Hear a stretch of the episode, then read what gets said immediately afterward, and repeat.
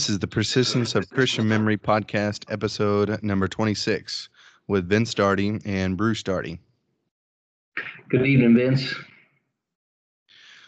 We also have a special guest with us this evening. It is my wife, Tiffany, and uh, we'll be uh, introducing a little bit of what her role is going to be tonight. Hello. Hey, Tiffany. The contribution of women has uh, been a neglected area in restoration studies, uh, but the contributions of women should not be minimized or ignored. And uh, certainly, we do not want to fall into the idea that uh, women have no contributions to make in our understanding of our Christianity and uh, the advancement of Christianity. And sometimes we tend to focus when we talk about women's and the women role and things like this of things women cannot do. But tonight we're going to look at the story of one woman and what she did for the cause of Christ. And that is uh, to examine the story of Sarah Andrews. And uh, as we look at this, uh, her biography tonight and uh, share some things from her life. I hope it uh, can give us a vision of uh, the again the service that uh, each one can do as we serve God. Uh, she dreamed as a young girl of going to a missionary to Japan, and through many hardships, she fulfilled that dream. Sarah Andrews was born in Dickson, Tennessee. Her mother was a devout Christian and had often told her daughter of the work of J.M. McCaleb, a pioneer missionary to Japan. And we've talked about Brother McCaleb and his work in, uh, in one of our other podcasts. But the influence of uh, McCaleb was felt in many ways. And one of the ways in which that was felt and the legacy that McCaleb had was he inspired a young girl to dream of that faraway country called Japan and to dream of sharing the story of Jesus to the Japanese people. Sarah Andrews was baptized at age 14 by I.B. Bradley in 1906.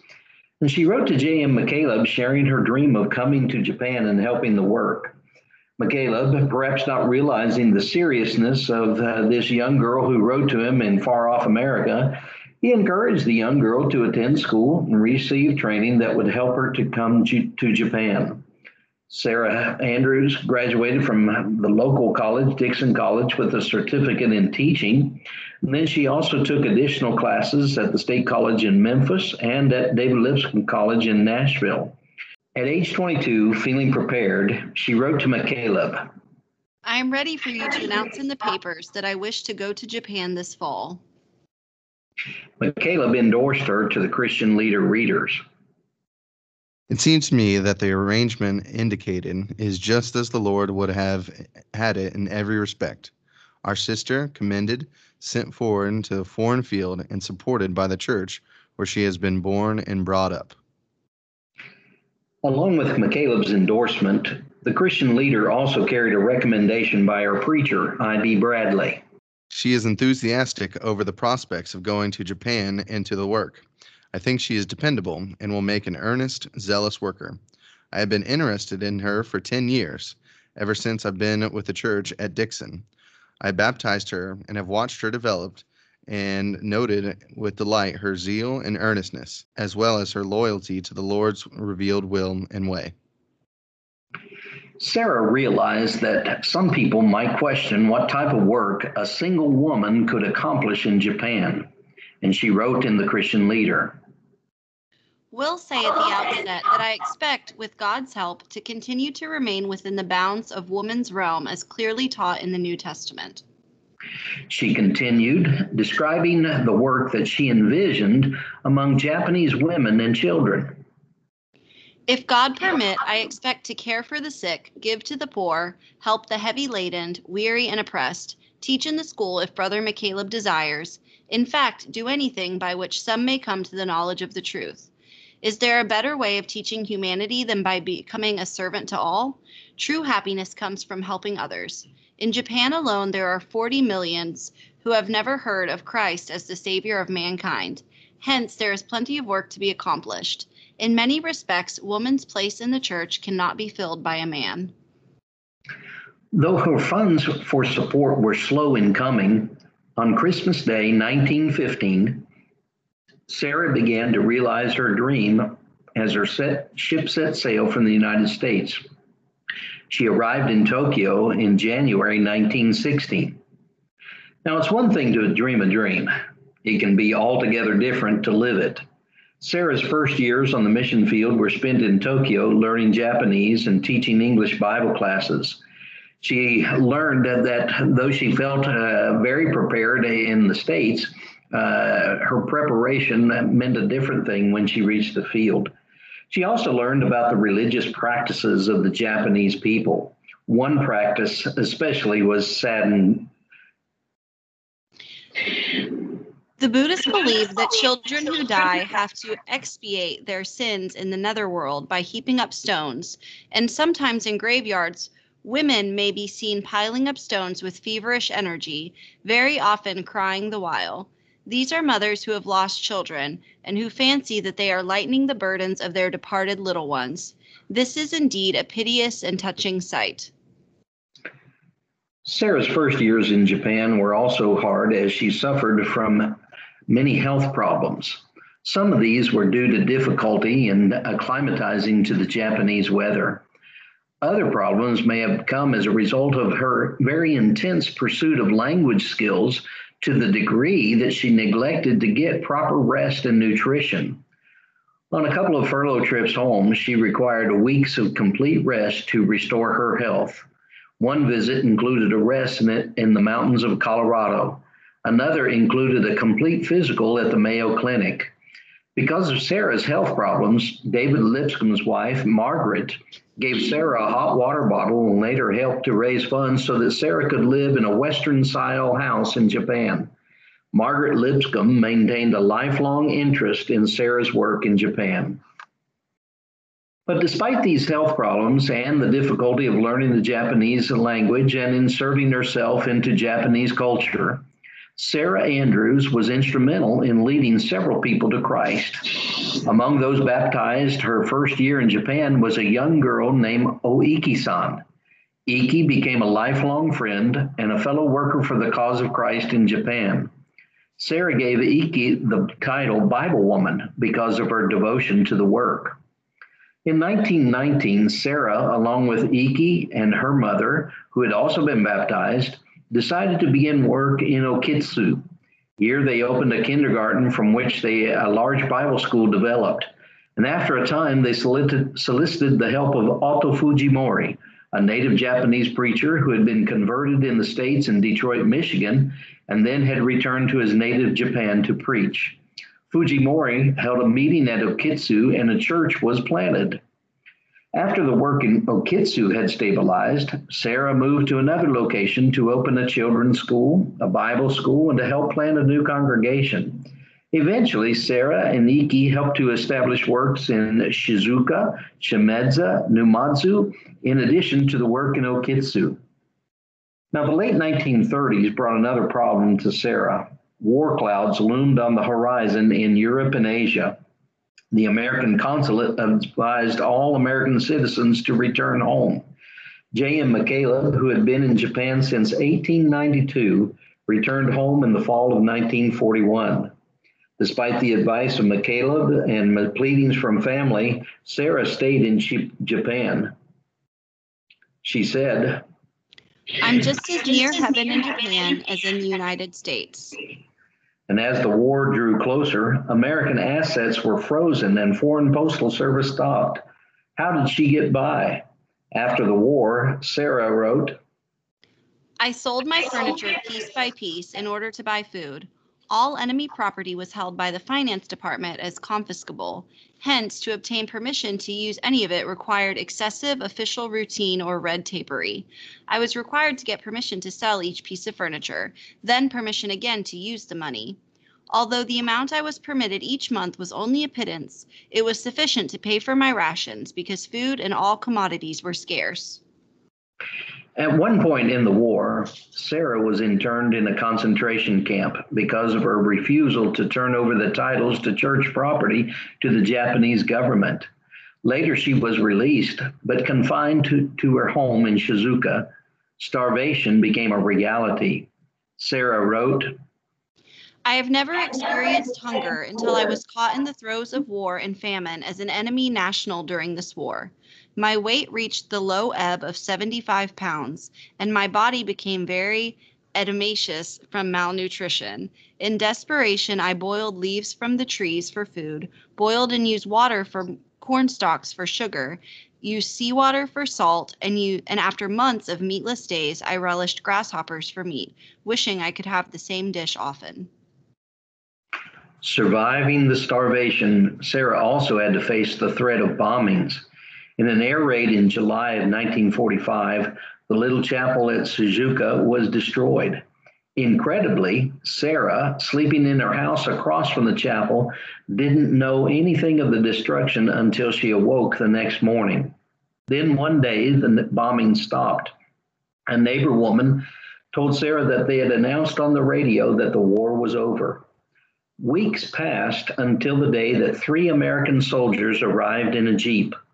One of them asked if she was Sarah Andrews. He explained that he was from Tyler, Texas, where Sarah's sister, Mrs. T.B. Thompson, lived.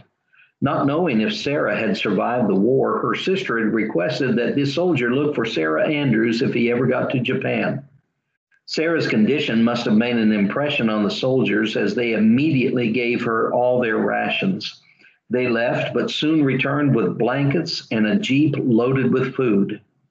Sarah returned to the States in 1946 for a year's uh, worth of convalescence, but she was determined to go back to Japan, and she shared why she wanted to return.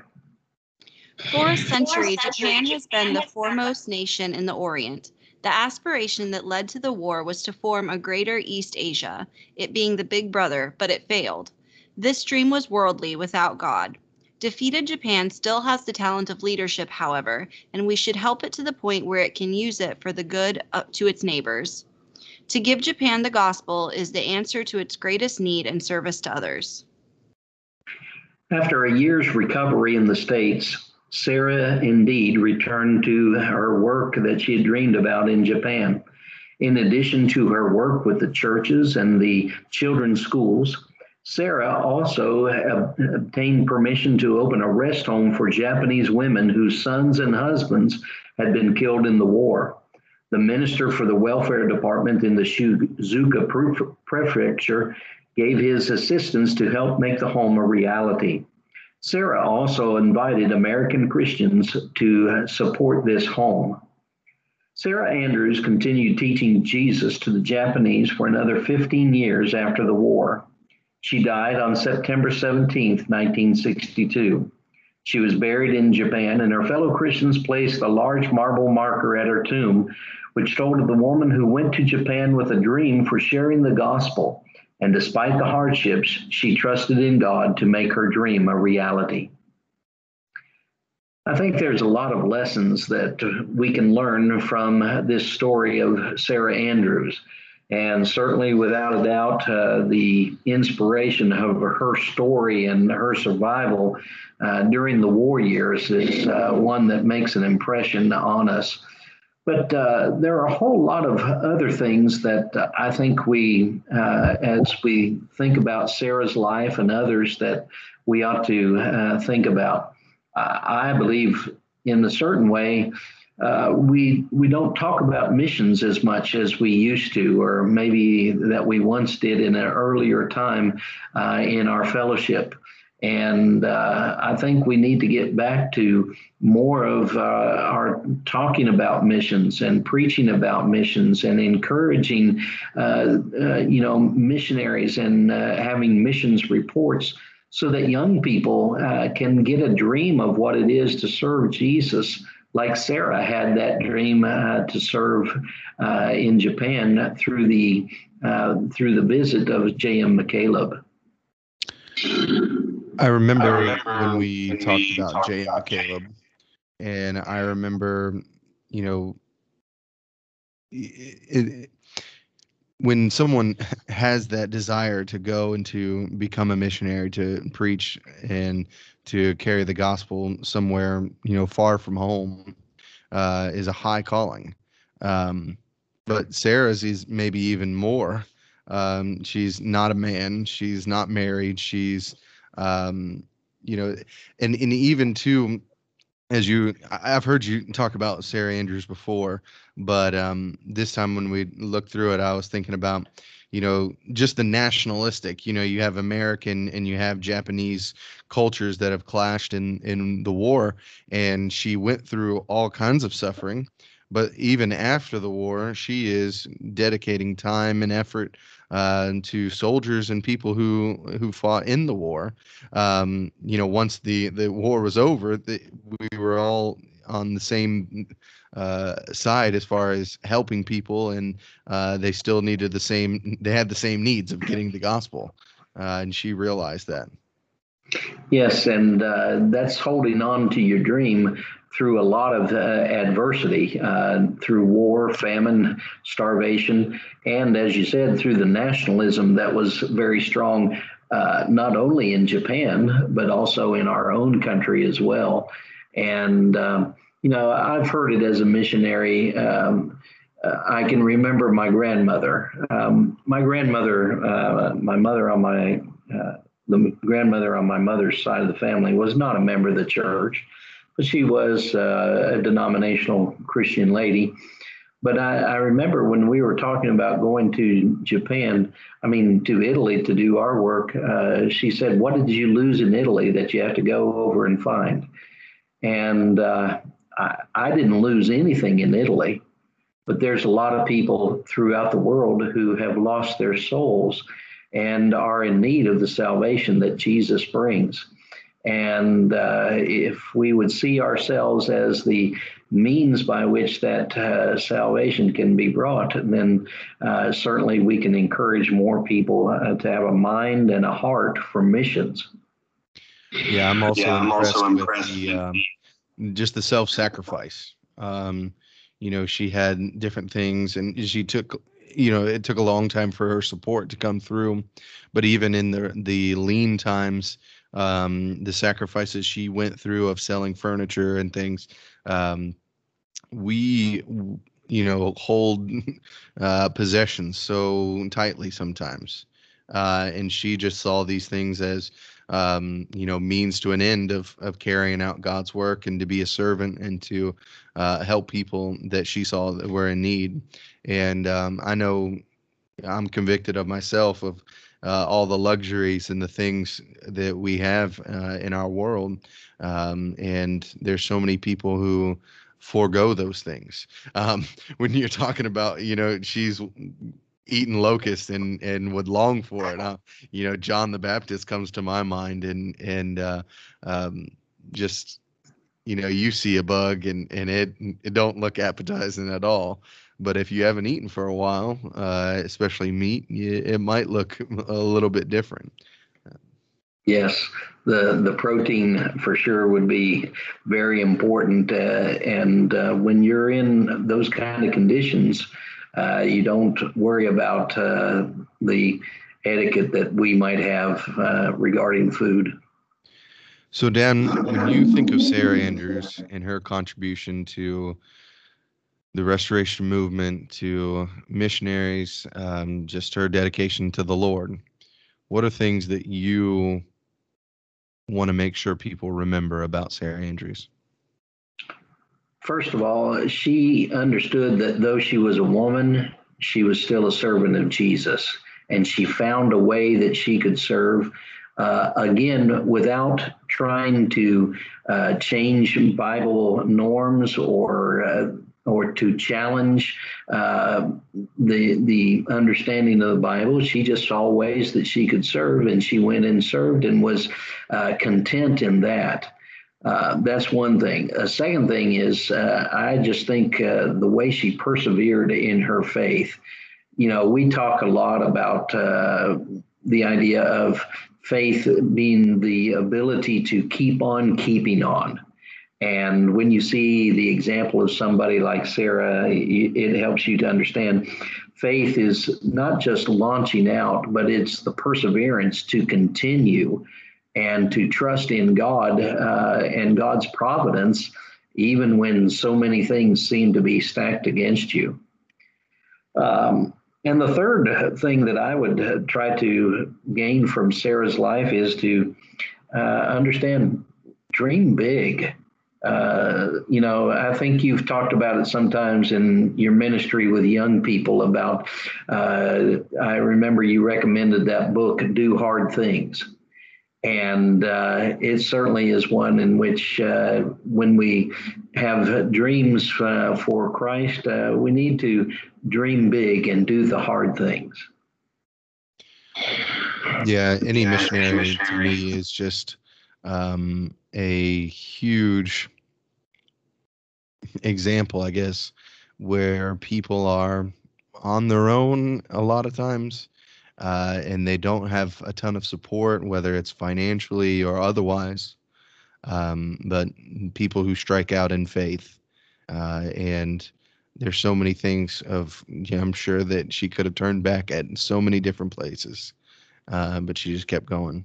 And yes and having a heart for for people that she saw potential with and knew exactly what they needed and that was the gospel well vince i appreciate you sharing the conversation tonight let me also thank uh, your wife tiffany we appreciate you reading the part of Sarah Andrews and uh, helping uh, bring out this feminine uh, side of the restoration movement in, in a better way by you reading her parts. Thank you for having me.